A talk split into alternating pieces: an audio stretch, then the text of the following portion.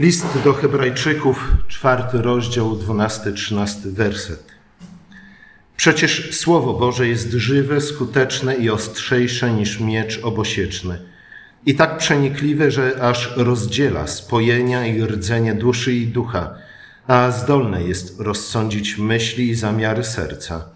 Żadne stworzenie nie ukryje się przed nim, lecz wszystko jest obnażone i odsłonięte dla oczu tego, przed którym mamy zdać sprawę.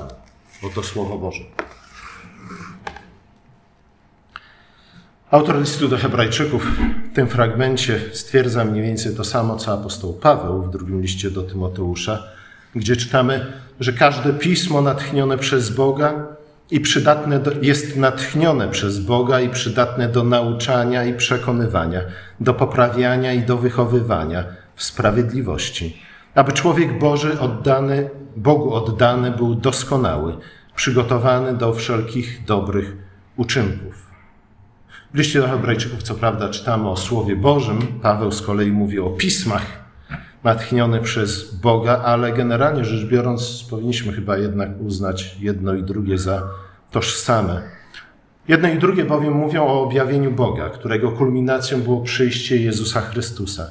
Jego wcielenie, Jego życie, Jego nauczanie, Jego pasja, Jego zmartwychwstanie.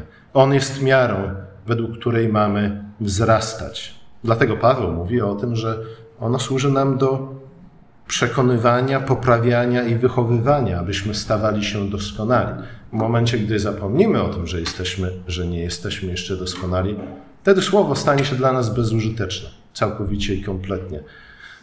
A nawet będzie przyczyniać się do naszej zguby, ze względu na to, że zaślepienie na prawdziwe przesłanie słowa będziemy używać go tylko i wyłącznie do klepania się po plecach, ewentualnie do pocieszania się. Ale o tym przy innej okazji. Słuchajcie, to słowo, to objawienie Chrystusa, świadectwo, o czym znajdujemy w Piśmie Świętym, jest miarą, według której mamy wzrastać. Pismo Święte składa nam świadectwo o Chrystusie ze względu na to, że całe Pismo mówi o Chrystusie. Najpierw zapowiada Jego przyjście, mówi następnie o Nim, aż w końcu przedstawia nam przyszłość, która została zrodzona przez Jego przyjście. I słuchajcie, wyznajemy to niemalże każdej niedzieli ze względu na to, że również o tym mówi Credo, gdzie znajdujemy słowa jak powiada Pismo. Co notabene przypomina nam o tym, że Credo nie stoi ponad Pismem, ale Credo jedynie zaświadcza o tym, co mówi Pismo. Pismo opowiada nam o Jezusie, prowadzi nas do doskonałości, czyli innym słowie do dobrego życia. I oczywiście tu powinniśmy zdefiniować, co oznacza dobre życie, ale dobre życie generalnie rzecz biorąc oznacza czynienie dobra. Jeśli w inny sposób definiujemy sobie dobre życie, inne niż czynienie dobra, to nic dobrego z tego nie wyniknie. Moglibyśmy przypuszczać, że w związku z tym, iż Pismo Święte, iż Słowo Boże prowadzi nas do pełni życia, do życia wiecznego, do życia dobrego, każdy człowiek powinien w związku z tym pilnie je studiować, aby wzrastać na podobieństwo Jezusa, aby dobrze żyć i dobrze czynić. Teoretycznie wszyscy to deklarują, że właśnie o to im chodzi, że pragną dobra, piękna i prawdy. Ale jak mówi Pismo Święte, wszyscy jesteśmy kłamcami, w związku z tym nie powinniśmy tak od razu wierzyć w to, co sami mówimy. Może nawet jest tak, że gdzieś w głębi naszego serca jest pragnienie dobra, piękna i prawdy, niemniej jednak zazwyczaj zadowalamy się jego substytutami, erzacami, jakby powiedzieli Prusacy. Ale okazuje się, że kiedy tylko na, tak naprawdę napotykamy Słowo Boże na naszej drodze, to dość szybko uciekamy od Niego i od Jego światła. Jezus mówi, iż dzieje się tak ze względu na to, iż nasze czyny są złe i po prostu nie chcemy, aby one wyszły na jaw. Oczywiście my sobie wymawiamy coś innego, mówimy, no ale przecież uwierzyliśmy, zostaliśmy w związku z tym usprawiedliwieniem przez Chrystusa.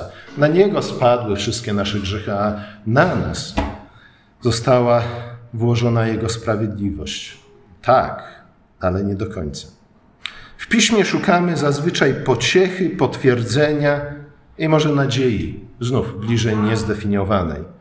Generalnie rzecz biorąc, nie, nie lubimy ścisłych definicji, ale już prawdy o sobie samym niekoniecznie szukamy. Któż tak naprawdę chciałby usłyszeć prawdę o sobie samym? Chyba tylko jakiś psychopatyczny ekshibicjonista, ale nawet chyba on nie. Widzimy to szczególnie w scenie ukrzyżowania Chrystusa i zbliżamy się już właśnie do tego czasu w kalendarzu kościelnym. Według Ewangelii Jana ukrzyżowanie Chrystusa było kulminacją objawienia Ojca w Synu. Ale zamiast przyjąć to objawienie, cóż z nim uczyniliśmy? Woleliśmy je stłumić, zabić, zakneblować. Wypchnęliśmy Boga całkowicie z naszego świata na przeklęte drzewo krzyża. Ze względu na to, że koniec końców ani prawda, ani dobro, ani piękno, ani sprawiedliwość, które nam przyniósł, nas nie interesowały. I oczywiście powiemy, no ale ja tam nie byłem, ale gdybym był, zachowałbym się inaczej, nie? Judasz, broń Boże, nigdy bym czegoś takiego nie uczynił. Piotr, oczywiście, że nie. Mógł być sobie pierwszym papieżem, ale przecież ja kocham Jezusa. I ta właśnie moja miłość do Jezusa chroni mnie przed wszelkim złem, również tym, które mogłoby się zagnieździć w moim sercu. Ale tak naprawdę zdradziliśmy słowo, pohańbiliśmy słowo, ośmieszyliśmy, wyszydziliśmy i w końcu je uciszyliśmy. I chcieliśmy, żeby tak zostało już na zawsze. Tak, w sferze deklaratywnej jak najbardziej. Ale słuchajcie, dokładnie o tym samym mówią prorocy Starego Testamentu. Świątynia Pańska, świątynia Pańska, świątynia Pańska, jak mantra była, było powtarzane przez Żydów w tamtych czasach. A prorok mówi: Słuchajcie, przestańcie powtarzać świątynia Pańska, bo za każdym razem, gdy powtarzacie te słowa, jeszcze większe nieszczęście ściągacie na własne głowy. I to nawet nie chodzi tylko wyłącznie o to, że Bóg być może się z tego powodu rozgniewa, ale ze względu na to, że powtarzanie świątynia pańska w kółko jak mantra, bezmyślnie, a może nawet w złych celach, ale nawet jeśli tylko i wyłącznie bezmyślnie, co czyni w naszym życiu? Czyni nas ślepymi i głuchymi. Już nawet nie chodzi o to, że w tym momencie przestaje do nas docierać Słowo Boże, ale w tym momencie przestają do nas docierać jakiekolwiek prawdziwe bodźce wychodzące z rzeczywistości, z którą mamy kontakt na co dzień. Stajemy się w związku z tym kompletnie i totalnie otumanieni i głupi. Nie chcieliśmy, żeby Słowo przypominało nam, kim jesteśmy. Nie chcieliśmy również, żeby Słowo przypominało nam, kim moglibyśmy się stać. Słuchajcie, to jest coś bardzo oskarżającego. Nie? Kiedy człowiek w którymś momencie sobie uświadamia, jak bardzo zmarnował swoje własne życie, jak wielu dobrych okazji nie wykorzystał, jak bardzo pozostawił swój cały potencjał w ugorze. Nasza reakcja na spotkanie ze Słowem, na, na objawienie Ojca w Synu bardzo wiele mówi nam o nas samych. Dlatego krzyż był nie tylko objawieniem Ojca w Synu, ale również objawił to, kim człowiek jest naprawdę. Kiedy więc list do Hebrajczyków przyrównuje działanie słowa do miecza obosiecznego, to ma na myśli oczywiście wiele różnych rzeczy, ale między innymi jego działanie na naszym sercu i na naszej duszy. I nie jest to zazwyczaj miłe doświadczenie. Oczywiście w Piśmie Świętym znajdujemy bardzo wiele słów pocieszenia. Jezus, rozpoczynając swoją służbę, przynajmniej tak jak to przedstawia nam Mateusz, rozpoczyna od błogosławieństw. Tak, to jest prawda, ale zwróćcie uwagę na to, że same błogosławieństwa mówią nam o tym, co bolesne, zanim dopiero przyniosą nam obietnicę pocieszenia.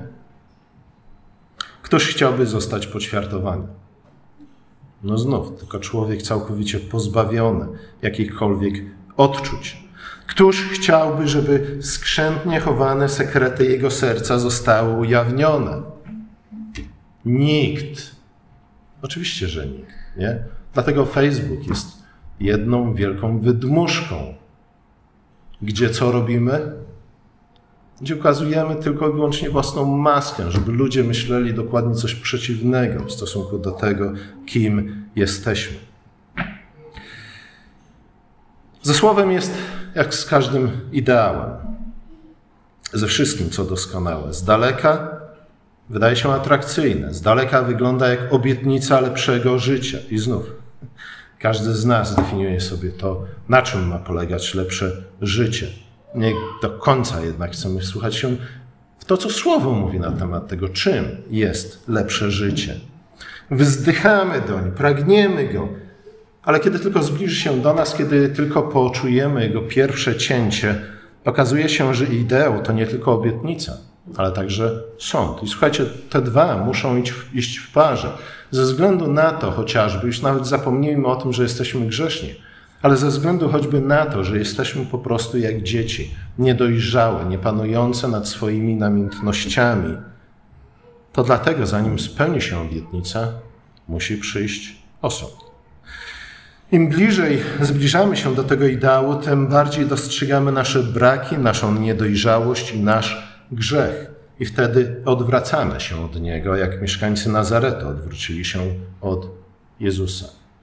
Słuchajcie, z drugiej strony, fakt, że nadal tutaj siedzicie i słuchacie mojego kazania, ja wiem, być może tylko i wyłącznie dlatego, że tak wypada i głupio jest wyjść w połowie, ale widziałem również takie przypadki, jest jakimś znakiem nadziei.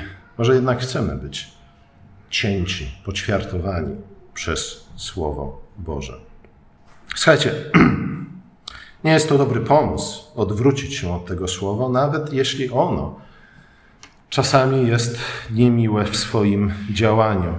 Ze względu na to, że, jak mówi słowo, jedyną drogą do Boga jest Jezus.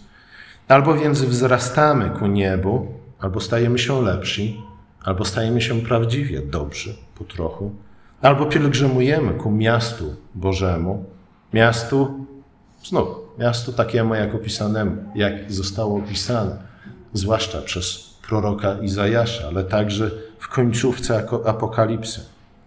Miastu, gdzie jest tylko i wyłącznie to, co najlepsze, najpiękniejsze, najprawdziwsze.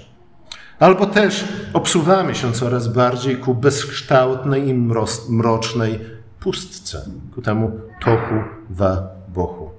Mówię o tym list do Hebrajczyków w, w, poprzednim wersecie, bo tak naprawdę musimy zwrócić się do poprzedniego, jedenastego wersetu, żeby zrozumieć, o czym tak naprawdę, albo może nie o czym, ale z jakiego powodu, dla jakiej przyczyny, w jakim celu w ogóle autor listu do Hebrajczyków mówi nam o tym Słowie Bożym. Pośpieszmy się więc z wejściem do owego odpoczynku, aby ktoś nie zginął przez niewiarę, jak to zostało pokazane na przykładzie nieposłuszeństwa. Albo więc poddamy się działaniu słowa i zachowamy wiarę, nasza wiara okrzepnie, nasza wiara stanie się najpierw nadzieją, czyli wytrwałością, aż w końcu prawdziwą miłością, albo też odrzucimy słowo, porzucimy wiarę i koniec końców zginiemy. I żebyśmy w tym przypadku zginęli, Bóg tak naprawdę nie musi nic czynić. Wystarczy, że dostaniemy dokładnie to, na co pracowaliśmy przez całe nasze życie. Dla lepszego zrozumienia, o czym autor listu do Hebrajczyków tutaj mówi, o jakim odpocznieniu, czy też kraju odpoczynku jest mowa, warto udać się do Psalmu 95 między innymi, gdzie czytamy: Nie zatwardzajcie serc waszych jak w Meriba, jak ongi pod masa na pustyni, gdzie mnie ojcowi wasi wystawiali na próbę i doświadczali chociaż widzieli działania moje. Przez czterdzieści lat budziło we mnie odrazę to pokolenie. Rzekłem więc, to lud, którego serce błądzi i dróg moich nie poznali. Przeto przysiągłem w swoim gniewie, nie wejdą do mojej krainy odpocznienia. Oczywiście jest tu mowa o wielu różnych wypadkach, które miały miejsce podczas wędrówki przez pustynię z domu niewoli, jakim był Egipt, do ziemi obiecanej, która jest właśnie tym, tą obiecaną krainą odpocznienia. Izrael bardzo szybko, mimo wielkich znaków i cudów, znaków i cudów, które ukazywały mu nie tylko i wyłącznie wszechmoc Bożą, ale przede wszystkim dobre intencje, jakie Bóg wobec nich żywił, bardzo szybko zaczął narzekać i kwestionować dobrą wolę Boga oraz jego wierność danym obietnicom. Zaczęli narzekać na Boga i podawać wątpliwość wierność Boga. Zaczęli nawet go oskarżać o złe intencje. To wszystko doprowadziło do tego, że jedno całe pokolenie otrzymało dokładnie to, czego się dopytywało i o co prosiło, i nie weszli do ziemi obiecanej, do ziemi mlekiem, miodem płynącej. Ziemi, w której zamieszkali w domach, których nikt z nich nie budował, gdzie mogli zbierać wino z winnic, których nie zasadzali. Miała to być ziemia nie tylko użyzna, urodzajna, ale też urządzona, bezpieczna, spokojna. Przy czym ziemia obiecana oczywiście nigdy nie miała być ostatecznym odpoczynkiem. Ziemia obiecana jest tylko pewnym przystankiem, pewnym etapem w drodze do tej ostatecznej ziemi obiecanej. Służy za symbol i zapowiedź ostatecznego odpoczynku, czy też krainy odpocznienia. List do Hebrajczyków Mówi tutaj nie tylko o tej krainie odpocznienia, ale mówi też o odpoczynku szabatnim, czy też sobotnim, czyniąc w tym samym czwartym rozdziale, czyniąc tym samym wyraźną aluzję do czego? Do tygodnia stworzenia. Kiedy Pan Bóg po sześciu dniach pracy odpoczął po dziele, które dokonał. Zwykle czytamy tutaj odpoczął po dziele albo odpoczął od pracy, jaką wykonał, ale ten tekst, drugi rozdział, drugi werset Księgi Rodzaju możemy też przetłumaczyć jako odpoczął w dziele, które dokonał. Odpoczął ze względu na dzieło, które dokonał. I słuchajcie, no my również będziemy tak, mam nadzieję, odpoczywać ze względu na to, że wrócimy do domu i co? Obiad gotowy. Nic nie trzeba robić. Możemy cieszyć się tym, co udało nam się dokonać w całym minionym tygodniu. Odpoczywamy ze względu i dzięki owocom naszej pracy. I tak Pan Bóg odpoczął. Nie tylko od pracy, ale ten odpoczynek był świętowaniem, był radowaniem się w owocach Jego pracy, ze względu na to, co mógł dokonać. Słuchajcie, to jest tak naprawdę ten pierwszy tydzień stworzenia, jest zapowiedzią tego, jak będzie wyglądać cała historia świata. To jest nie tylko opis tego, co się wydarzyło, ale to jest również zapowiedź tego, co się wydarzy przez wszystkie dzieje świata. I to jest również obietnica dla nas. Jeśli będziemy się wiernie wsłuchiwać słowo, jeśli poddamy się pod Jego osąd i pod Jego wychowanie, jeśli przyjmiemy Jego rózgę na nasze karki i na nasze tyłki, to słuchajcie, dokładnie tego samego doświadczymy. Będziemy mogli odpocząć nie od, ale w owocach naszej pracy.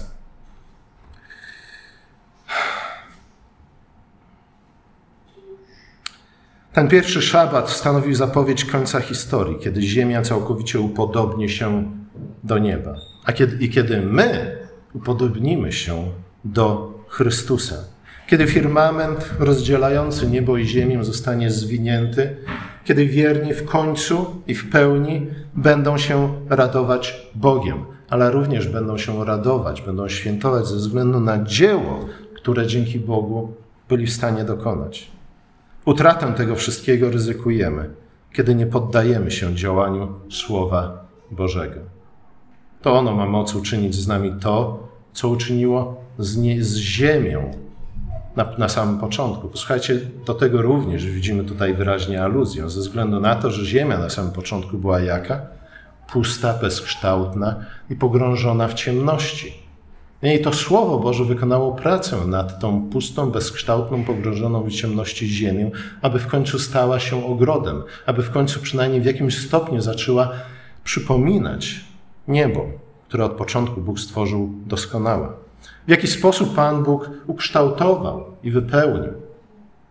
Słuchajcie, Pan Bóg ukształtował to ten, pierw, ten pierwotny, pusty bezkształt właśnie poprzez podział, poprzez serię cięć, poprzez oddzielenie nieba od ziemi, dnia od nocy, lądu od morza. Zgadza się? Słuchajcie, dokładnie tę samą pracę Słowo wykonuje w naszym życiu. Jesteśmy jak ta pierwotna ziemia, puści, bezkształtni, pogrążeni w mroku. I wtedy przychodzi słowo i dokonuje serii cięć, serii podziałów, po to, aby przygotować nas na co? Na to, aby Pan Bóg wypełnił nas tym wszystkim, co dobre, aby rozświetlił nasze życie. Abyśmy tak jak ziemia dojrzewała pod wpływem słowa, które działało jak miecz obiosieczny na tej pierwotnej materii ziemi, stała się czymś pięknym i chwalebnym, ten sam sposób Słowo działa w naszym życiu. Abyśmy my również z tego pierwotnego chaosu stali się czymś godnym pochwały. Aby koniec końców to, co bezkształtne, nabrało właściwej formy, aby to, co puste, wypełnić tym, co dobre i piękne i prawdziwe. Amen.